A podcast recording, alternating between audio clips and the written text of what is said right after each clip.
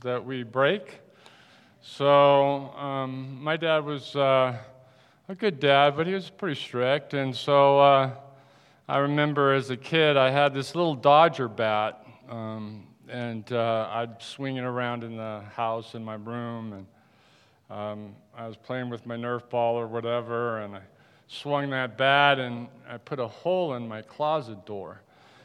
And I knew I was in deep, deep, deep trouble. Um, so my mom, I told my mom, and so she uh, found this happy sticker. and we put this happy sticker on the closet door. And I don't think my dad ever found out. I don't know what happened when they sold the house, but. I never heard whether he found out, but he'll probably find out today because he'll listen to this message. but hopefully the punishment won't be too, too great today. But it's great to be here. Um, how many of you are familiar with the game Jeopardy? Seen Jeopardy, played Jeopardy. All right, so this morning we got a Jeopardy question for $1,000. Now remember, um, not literal thousand dollars. I don't know. That's, there's candy bars in the back if you get this right. But, but remember, when you answer the question, how are you supposed to answer the question? With a question, right? Okay, so when you answer this, make sure you answer it right. So here's the question this president established Mother's Day in 1914, six years after it was first established at a Methodist church in West Virginia. Answer? Yeah, my wife would know it. She yelled it out, I think. Yeah, that's the answer. Who is Woodrow Wilson? So, today we are taking a one week break from our series of the Jesus Way to celebrate Mother's Day because the truth is, mothers play a huge role in God's work in humanity from the very beginning of creation, not just since 1914. I realize that not every mother situation brings up good feelings or great memories. But it is important for you to know, if you are a mother here today, that God loves you. He loves you deeply. God makes it clear in Scripture that He cares for mothers no matter their situation. The Bible gives us many examples of God's care, concern, and provision for mothers. It starts with the first mother of the Bible and Eve. If you remember, Eve had two sons, and she had to go through the unfortunate event of one son killing the other son.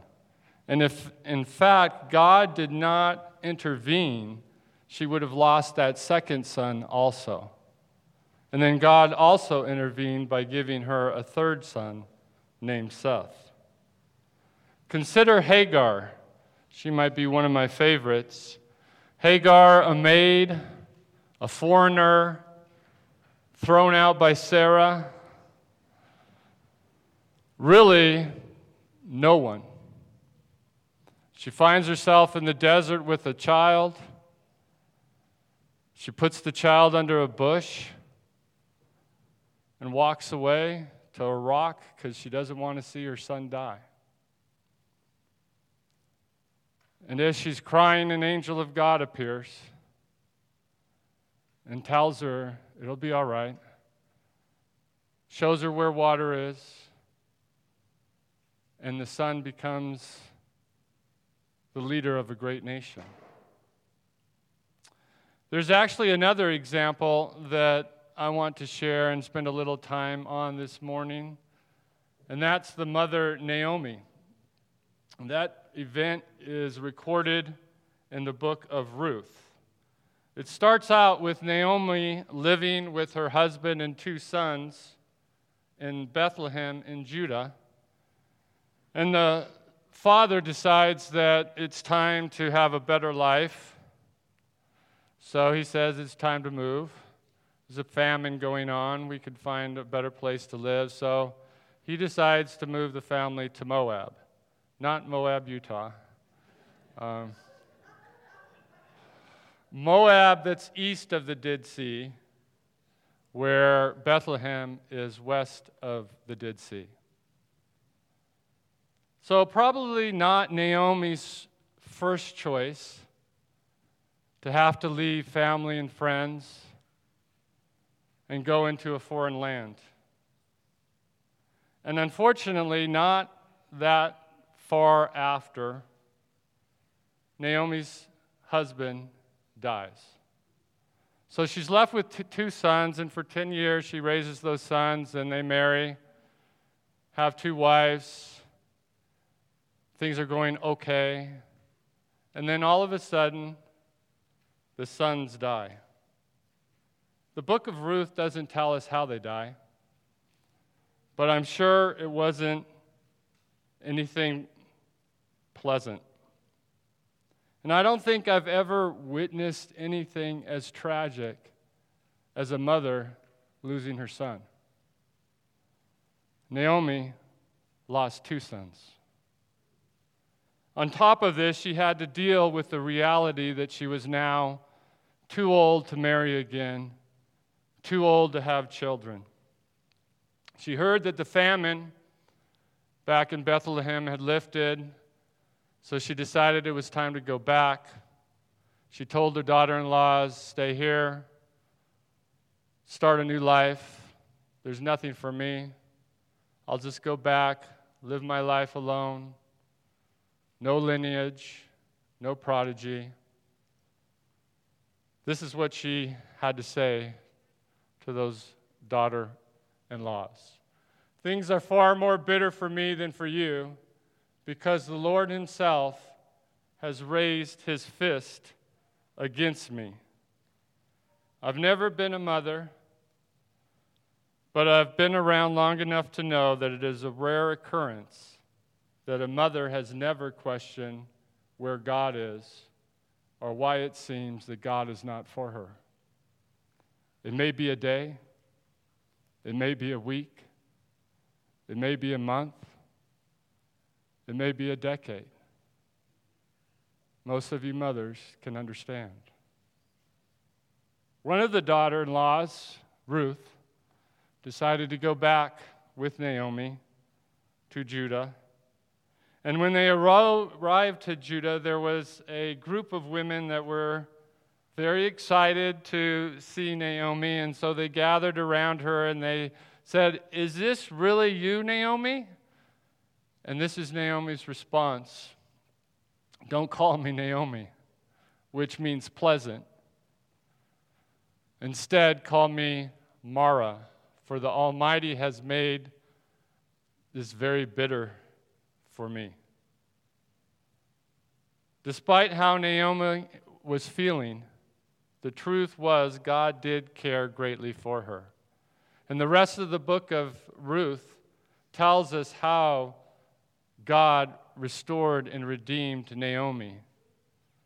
Briefly, there's a man named Boaz that's a distant relative, steps up, buys a property, marries Ruth. Listen to what the same woman had to say to Naomi just a little later on. Praise the Lord, who has now provided a redeemer for your family. May he restore your youth and care for you in your old age. For he is the son of your daughter in law who loves you and has been better to you than seven sons.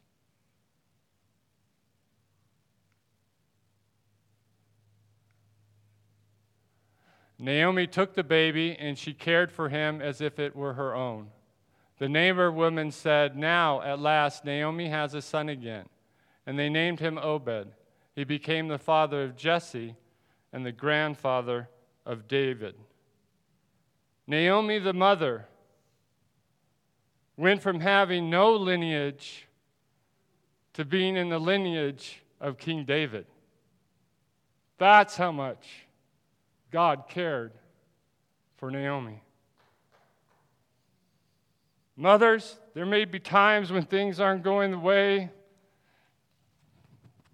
that you dreamed. In those times, it is critical to remember that God cares for you. He loves you. He sees you. He knows you.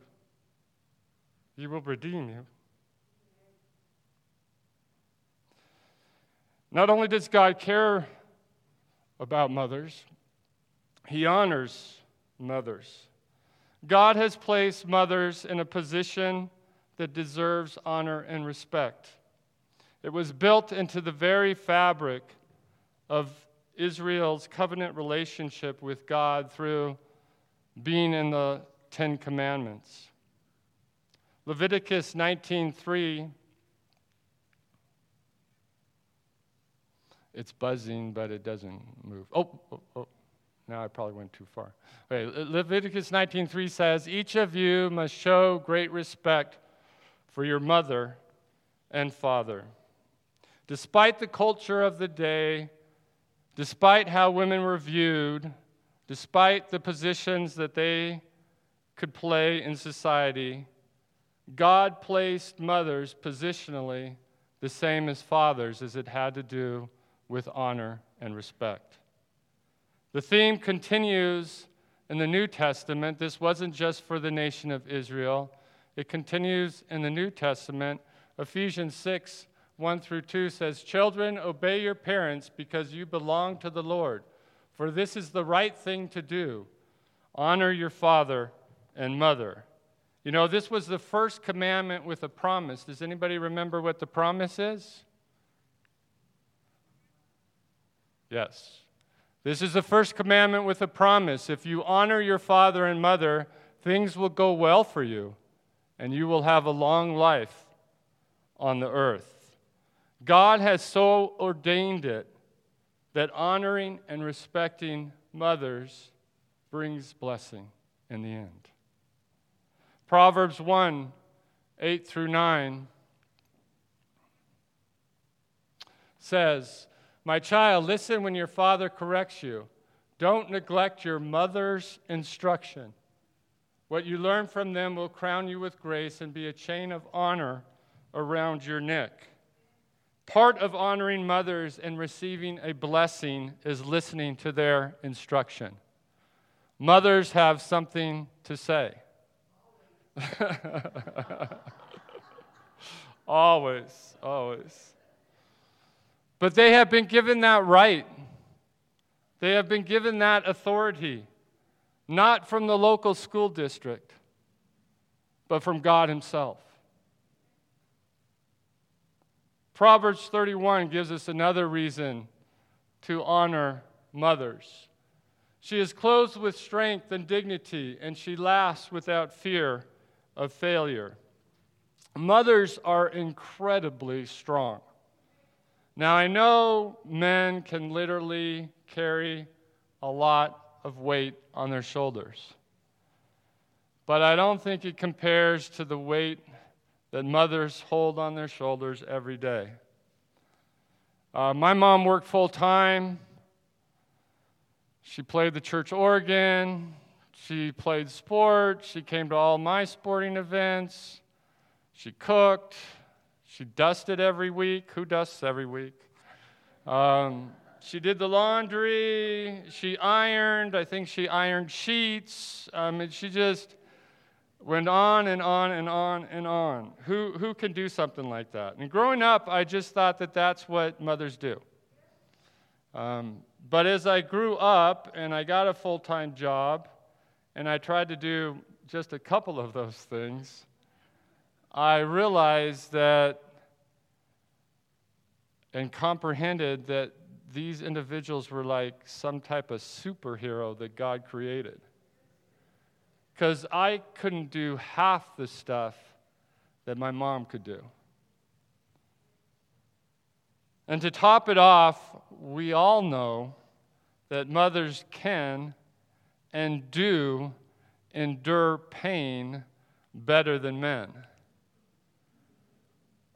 Now, it's not me, but I've heard stories of men that get little, a little sick and they're in bed for three days and have to have their wives take care of them. Where the wives are, you know, never take a second off. I, it was, it's not me, but I hear that that happens with, with some men. Not all men, but some men.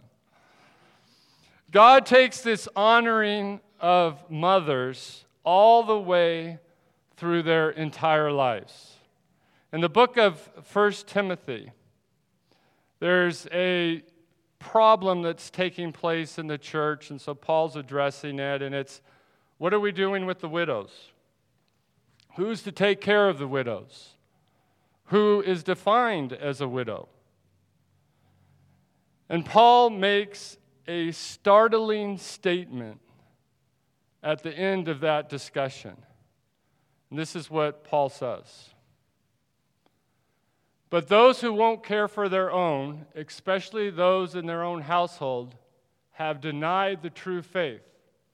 Such people are worse than unbelievers.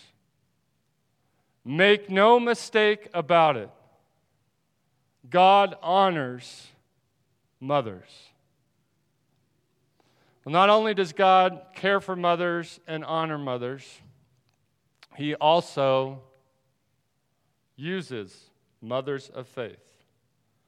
We just mentioned the book of Timothy, and it's a great example of God using mothers. Uh, Timothy's mother was Eunice, his grandmother was Lois. And so Paul's writing a letter to Timothy, his protege. Paul's getting close to the end of his ministry.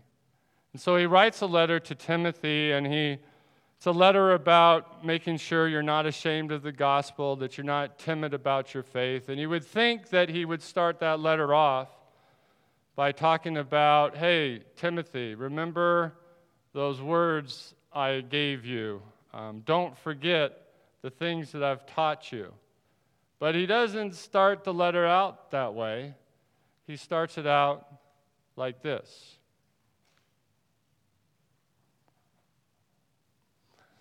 I remember your genuine faith, for you share the faith that first filled your grandmother Lois and your mother Eunice. And I know that same faith continues strong in you. And he doesn't stop there. Later on, he goes on and says, But you must remain faithful to the things you have been taught. You know they are true, for you know you can trust those who taught you. You have been taught the Holy Scriptures from childhood and they have given you the wisdom to receive the salvation that comes by trusting Jesus Christ. No mention of Timothy's father, no mention of any elder in the church, no mention of the guy that stands up here and shares the message each week. No men mentioned at all. Two women of faith used by God to help further the kingdom of God and to establish the church. Without them, it would not have been Timothy that Paul was writing a letter to. Mothers, the greatest gift that you can give your children is living a life of faith in Christ. There's no guarantee that that's going to translate into perfect children. There's no guarantee that it's going to translate into a child who has their own faith. But it will guarantee that that faith, whether it is small as a mustard seed or as big as an avocado seed, which I think is the 16th largest seed, I think coconut is number two. I don't know. I can't remember the first one. This is not a Jeopardy question. But regardless of the faith, God will use it for His glory, in His time, and for His purpose.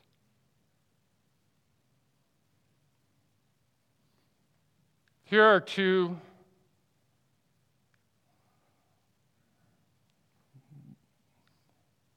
Here we go. Here are two grandmothers. They happen to be my grandmothers. They passed away.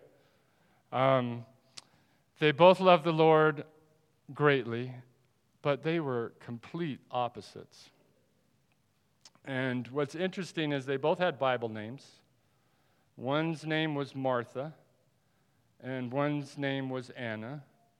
And if you look at this picture, you could probably figure out which one was Martha and which one was Anna. Uh, Martha's on, well, Martha's on your left, and Anna is on your right. Martha lived to 100 years of age. Um, Martha taught me what the inner spiritual life should look like the discipline of prayer, fasting, reading God's Word. Anna taught me what the outer spiritual life should look like love, joy, giving, serving. They were not perfect. Their faith didn't have the same impact on all of their grandchildren, but they did have an impact on me, and they had an impact on many others around them. They carried the torch the best they knew how. They lit up their worlds and let God do the rest. I'm sure this morning we have mothers here that are just starting their journey, journey of faith.